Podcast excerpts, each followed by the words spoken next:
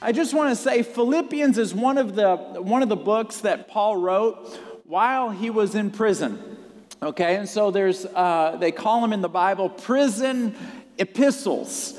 Uh, Ephesians, Philippians, Colossians, uh, Philemon. Uh, these books were written while he was in prison. And so, uh, and, and now it's interesting, whenever he wrote um, uh, uh, the Galatian church and the, uh, the, the book of Colossians, which was one of the other um, prison epistles, he was writing those churches because there were problems in the church. And he was the apostle, he was the overseer of the church. So there were problems in the church. He was writing them a letter and he was saying, Hey guys, get it together. This is what righteousness looks like. Turn the ship and start acting this way. But when he wrote the Philippian church, that's not why he was writing them. He wasn't writing them to realign them or to correct them. There wasn't anything wrong in the church. He was actually writing them to say thank you because it was the Philippian church that had sacrificed the most to support him financially.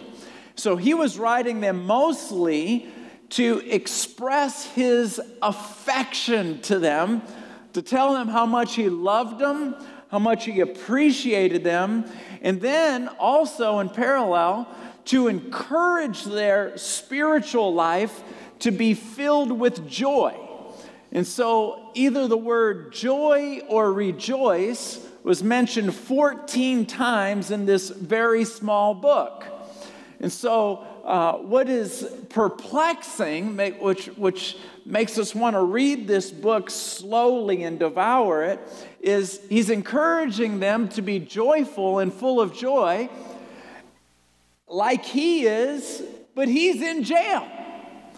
There's not a lot of people that are in jail and are excited about being there.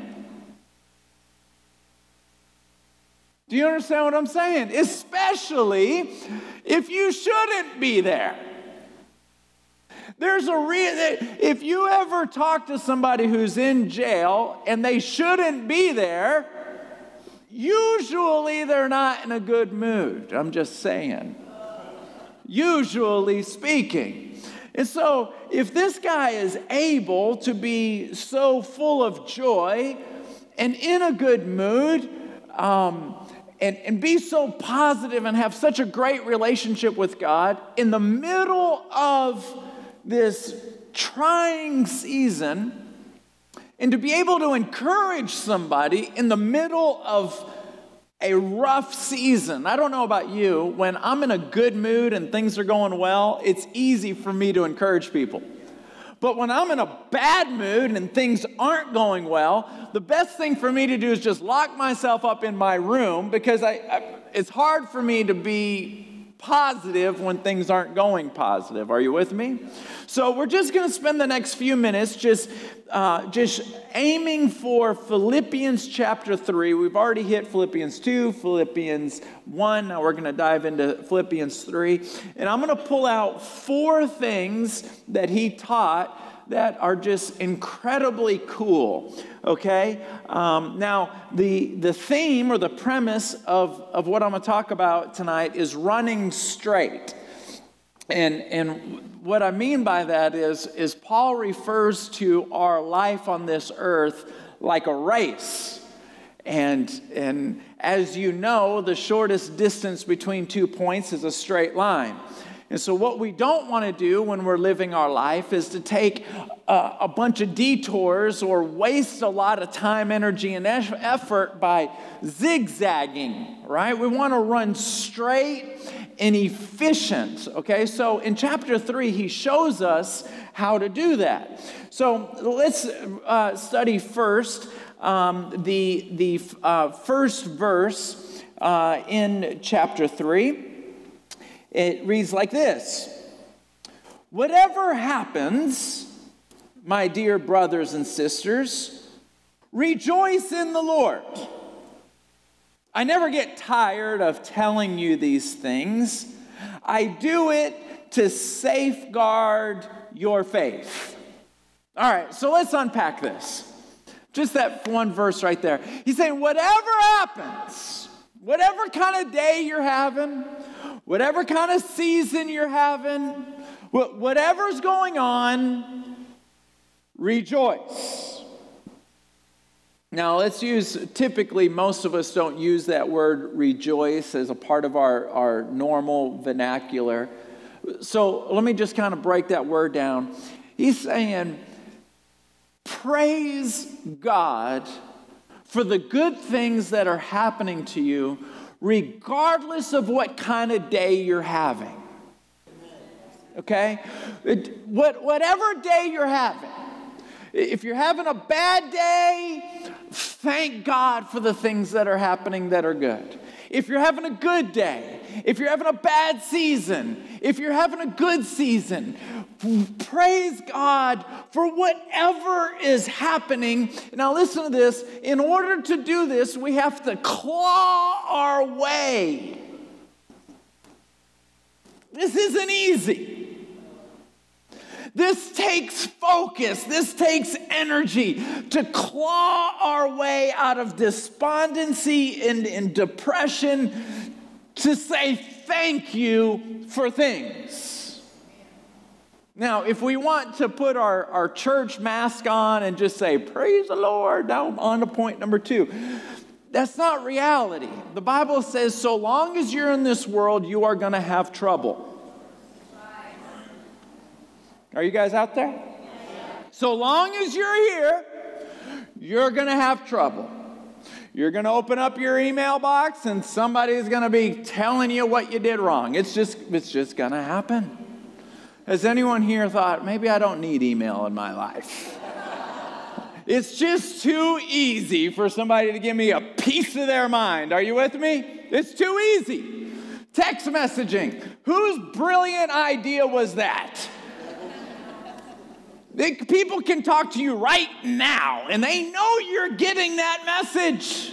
Whether you respond or not, they know you got it. It's too easy to get in your world. I can get in your world right now. Pop, pop, pop, pop, pop, boom, I'm in it. You read it. I'm in your head, baby. I'm in it. I'm in it. I'm in it. You know, these things happen. It happens. My goodness, it happens. And what Paul is saying, it doesn't matter if your inbox is full of people setting you straight, texting you, calling you, good day, bad day. You've gone on your 78th interview and haven't got a job yet. It doesn't matter. Find things to worship about. And then watch what he says here. He goes, I'm telling you this because it safeguards your faith. Now, what does that mean? That means if, if you don't do this, your faith is going to be like a rock in a pool. If you and I don't say thank you for the fact that I can I can eat with my own hands. If, if we don't say thank you that I'm not in a hospital tonight, thank you that I live in America, thank you that I don't need a machine to help me breathe right now. Thank you for my house. Thank you that I have lots of pillows in my house. I can sleep on that one or that one or that one or that one. And if you say, Well, I've never really thanked them for a pillow, have you ever slept without one? Thank God for pillows. Thank God for pillows. Just, just thank you that I have a bed to sleep on tonight. Have you ever slept on the floor?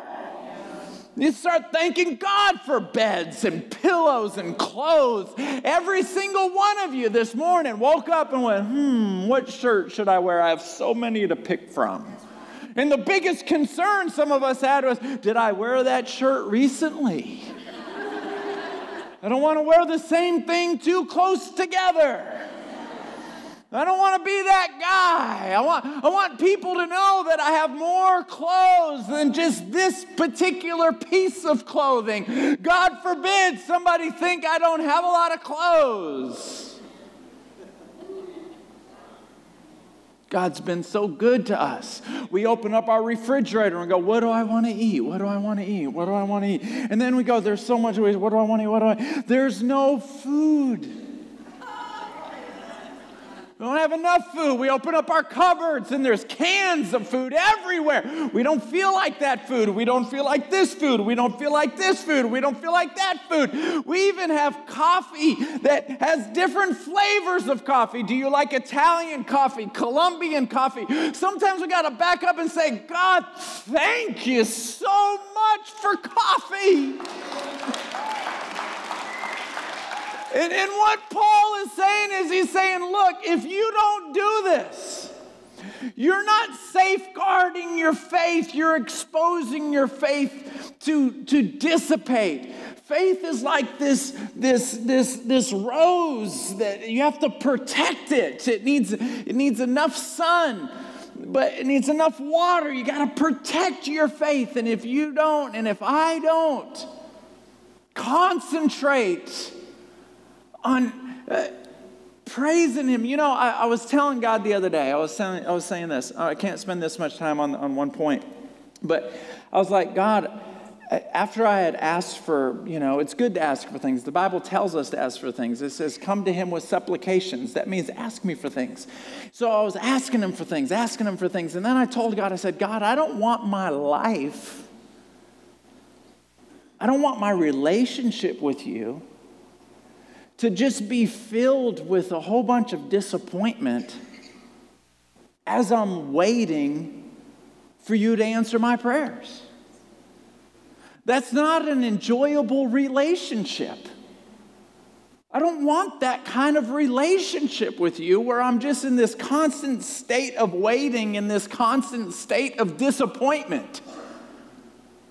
That's not the relationship I want with you. And it was like he took this thought, and, and, it was like bubblegum in heaven, and stuck it on the tip of an arrow and went, because that thought just went right into my mind, just shot it right into my head. That's just how I think, I'm sorry. But he just took a thought and went, and it was just like, praise me for what you have, and you'll enjoy our relationship. So I started thinking, thank you for this carpet. Thank you for these shoes. Thank you for these socks. And then they starts getting more substance. Thank you for my kids. Thank you that my wife has so much patience. Any other woman, do you know why I didn't marry an American girl? American girls would have left me. I had to find a Canadian. Had to find a Canadian girl that, that was the only girl. God looked on uh, the entire country and when I can't find one. I'm sorry. And then set us up on a blind date. True story. God had to blind her up. to blind her up.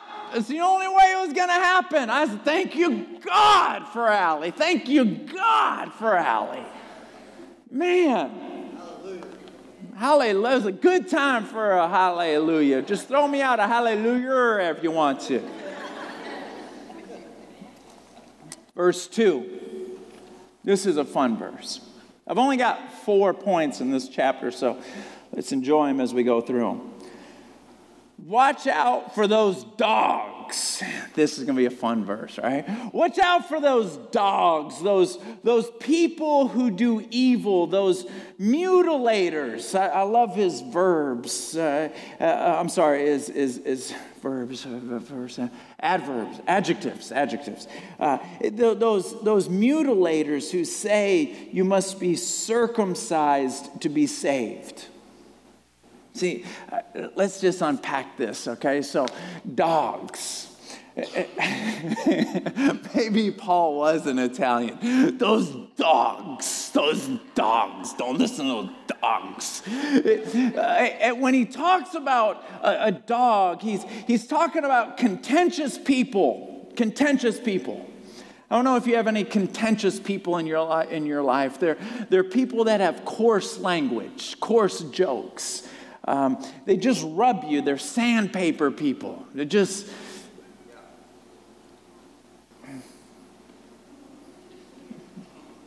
I think that's the best way I can describe them is with my face. Just... That person. Just, That guy. It, it, it's, it's, the, it's the person that is, is rude, they're, they're a little crude. But then there's a, a different breed of dog, equally as harmful, that there's something attractive about them, but they're not godly, but they're attractive. Uh, let, me, let me give you an example. I used to have this buddy of mine. Um, uh, I'm just going to rename him just in case this recording gets out. Um, let's call him Max. okay, I don't have any friends named Max. Um, uh, he, um, every time I played basketball with him, uh, would go to the gym, would play basketball, he'd get into a fight every time, every single time he'd get into a fight.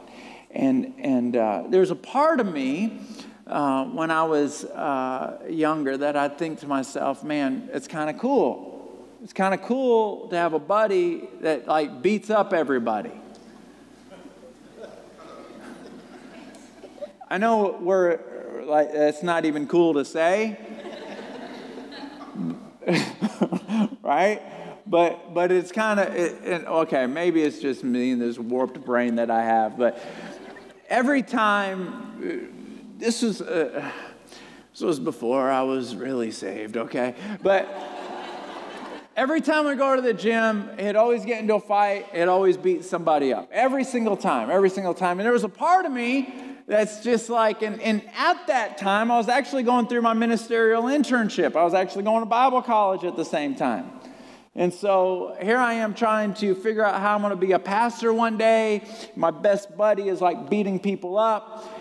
And it was kind of an odd mix, right? But as much as I was, I was wanting more of God in my life, I was really admiring how this guy was just could kick everybody's tail. So there's a part of me that's just kind of like, I kind of like it. I kind of like it, and I wouldn't mind being able to box like that. Just being honest. You see, the, the corrupt people that Paul is speaking about, he's speaking about these dogs. Oftentimes, these corrupt people, in my personal experience, are there's a part of them that's kind of attractive. That's why so often you see people that are believers, they love the Lord, they start dating somebody who doesn't love God. Well, why would they ever do that? Well, very often, people that are not righteous have something attractive about them. And that's what Paul is saying. He's going, be careful about these dogs, these mutilators that preach circumcision. Now, what is circumcision? Not going to really unpack that in detail.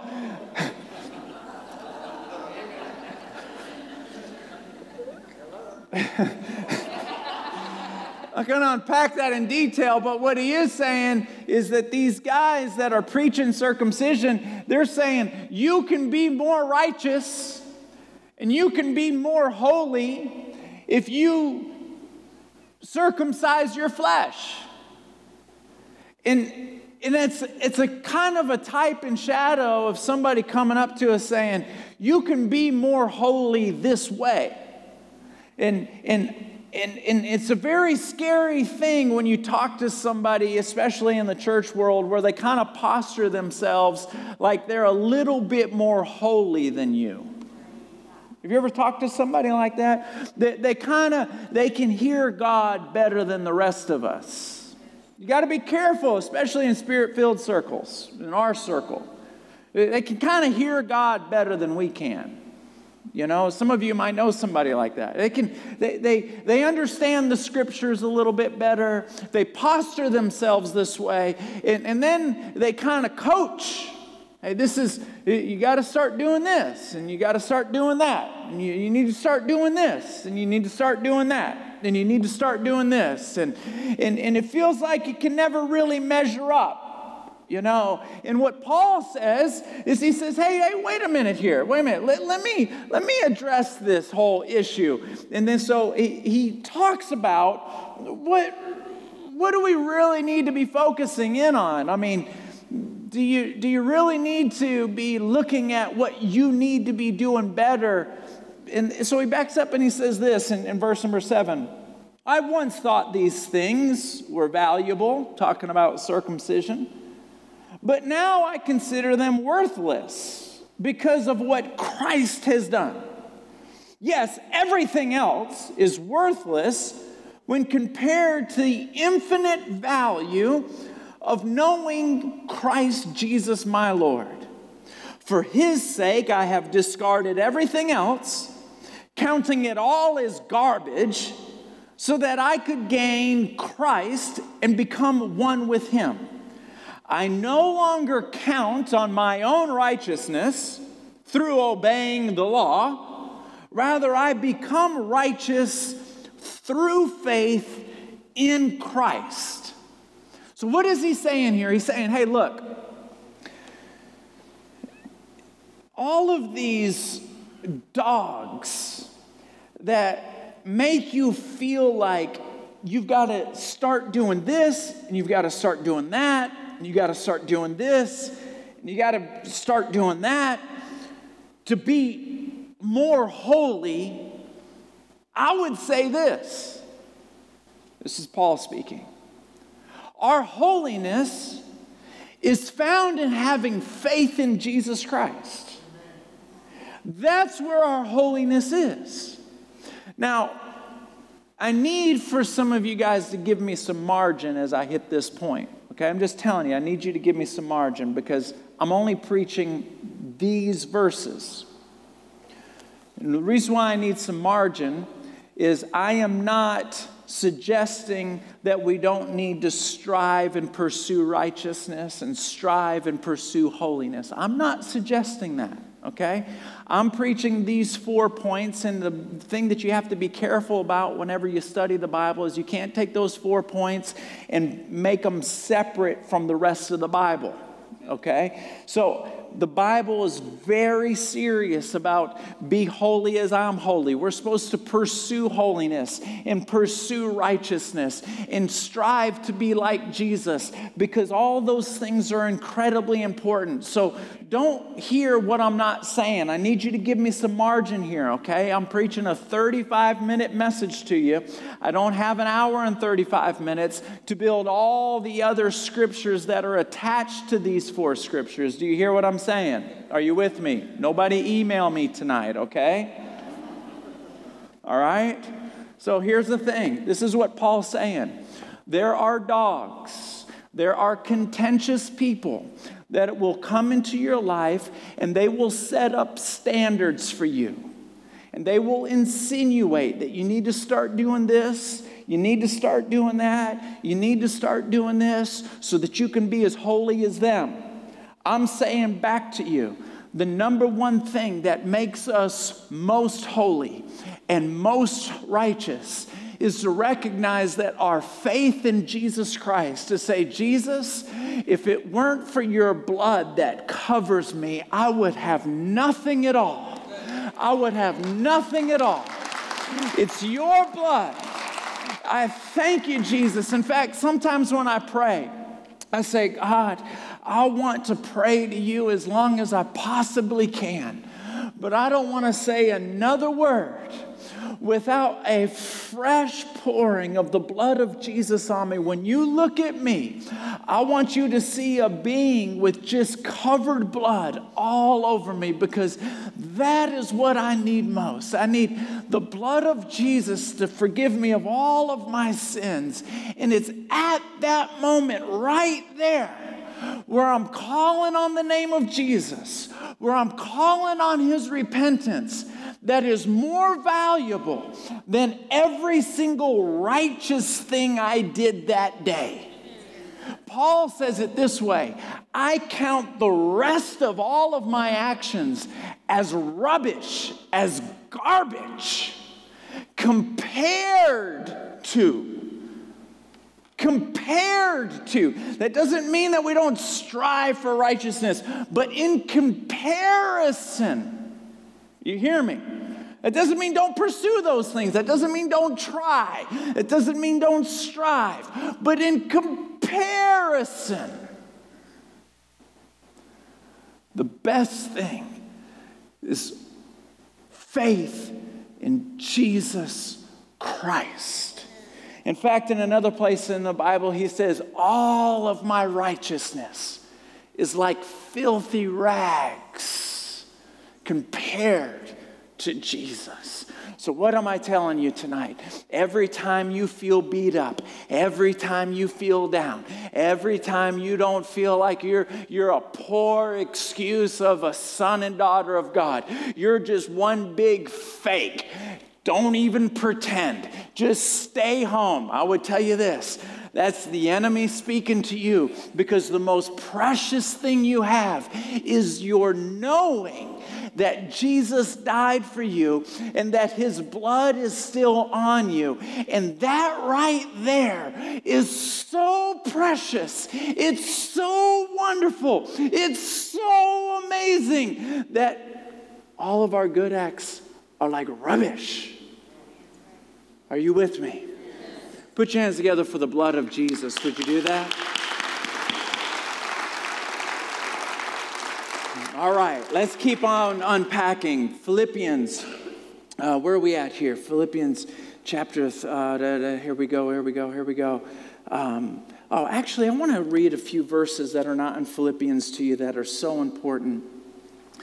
Because what Paul said, I'm still on that last train of thought. What he said was this He goes, uh, true um, circumcision is when we abandon all confidence in ourself.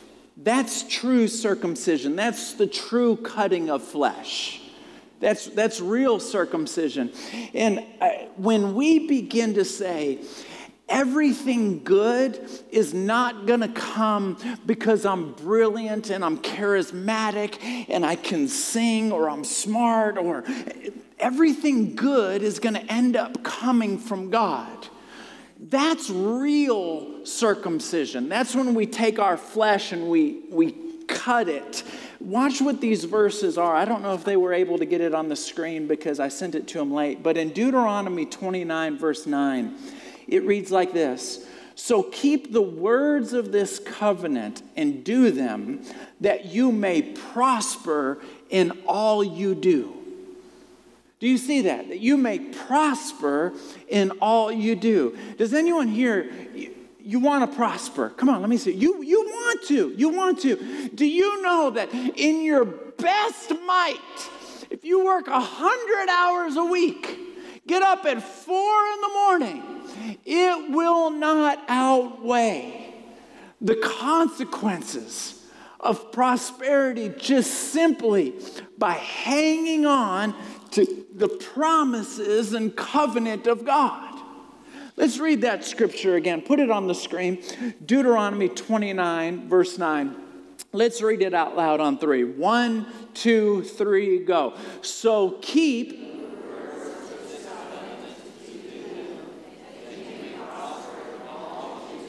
All right, now everybody read it just a little bit louder. One, two, three, go. So keep.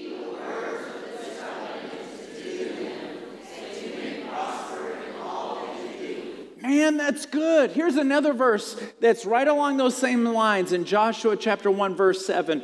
Let's read it real loud, okay? Be strong and very courageous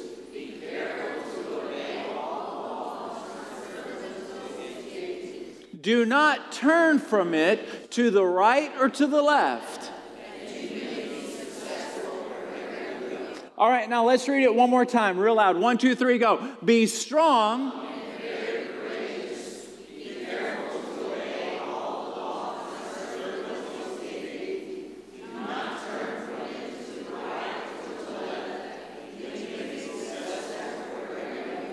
That's real circumcision right there when you when you take your flesh and you push it aside all of your skills all of your talents all of your attributes i like how dr ray mcmurtry says it. He says the only thing good in me is god. I, I love it when he says that. But when you push it all aside and you say god put that scripture back up there please. You, you back up and you say i can only be successful and prosperous if I don't turn to the right, if I don't turn to the left, if I just hang on to the promises of God. That's real circumcision. When you take your flesh and your ego and your pride and push it aside and say, anything that's really good, anything that's really great, anything that's really worth having, it's to come from you. It's to come from you. Think about this. What's the best thing in your whole life? Just mumble it to yourself. The best thing you have in your life. Go ahead, mumble it. Think about it and mumble it. Go ahead. Best thing in your life. Best thing. Somebody, I heard someone say Jesus. Outside of Jesus, what's the best thing in your life? Your kids? I mean, since they're not here, that's the best thing in your life, right? when they're sleeping, they're the best thing in my life. Your kids? Is that the best thing in your life? Your mom, your dad? Let's keep going down the list.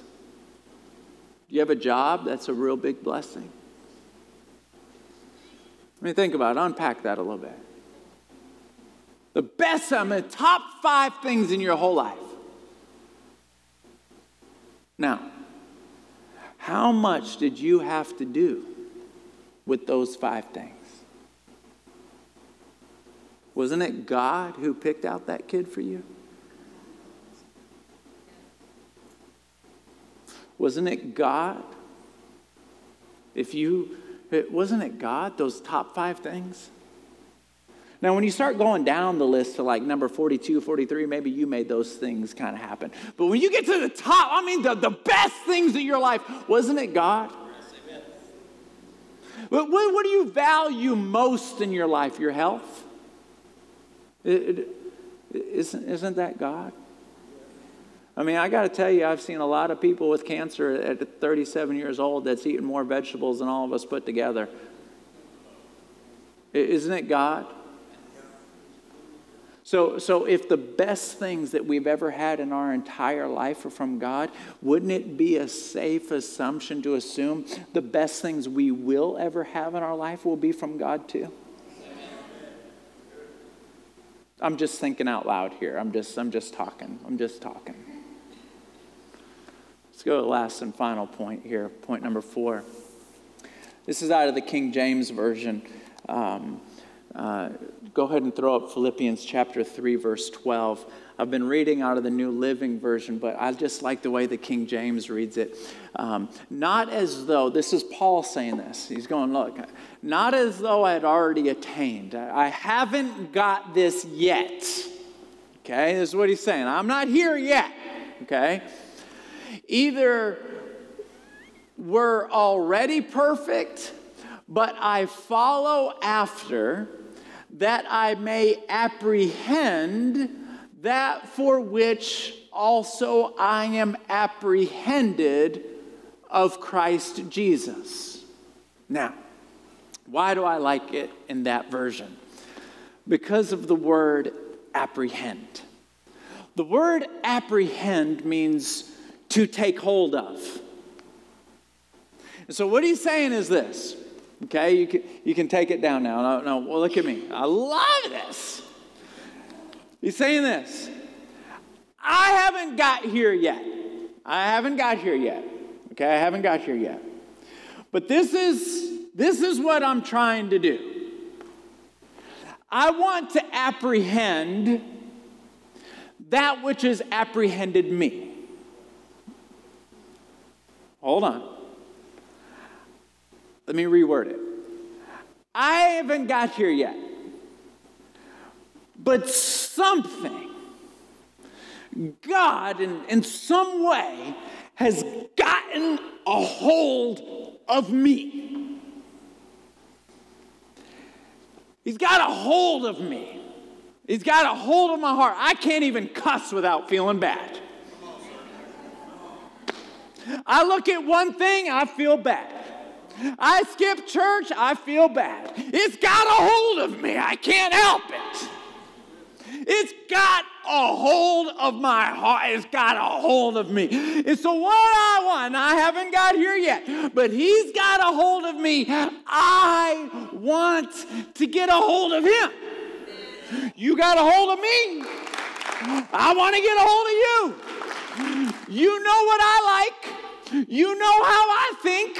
You know how I feel because you got a hold of me. Well, I want to get a hold of you. I want to know what you think. I want to know how you feel. I want, I want to get a hold of you too. Not that I've already attained this, but one thing I do do is I forget what I've done. I forget the past and I strain forward, then press towards the goal. You see what he's saying here? Something's got me. Every time I get frustrated with my faith and I go, man, this just isn't working, I quit. I start feeling this pulling in my heart to keep on trying. Does something have a hold of you? Are, you with me? Something just, it's just like he just won't let go. I'm not going to go to church tonight. I'm so tired. It's Wednesday. All right, I'll go, I'll go, I'll go. Are you with me? I'll go. What has it got hold of me? What is that all about? Oh no, and Paul is saying it. I look here before I even say it, I have not got this down yet.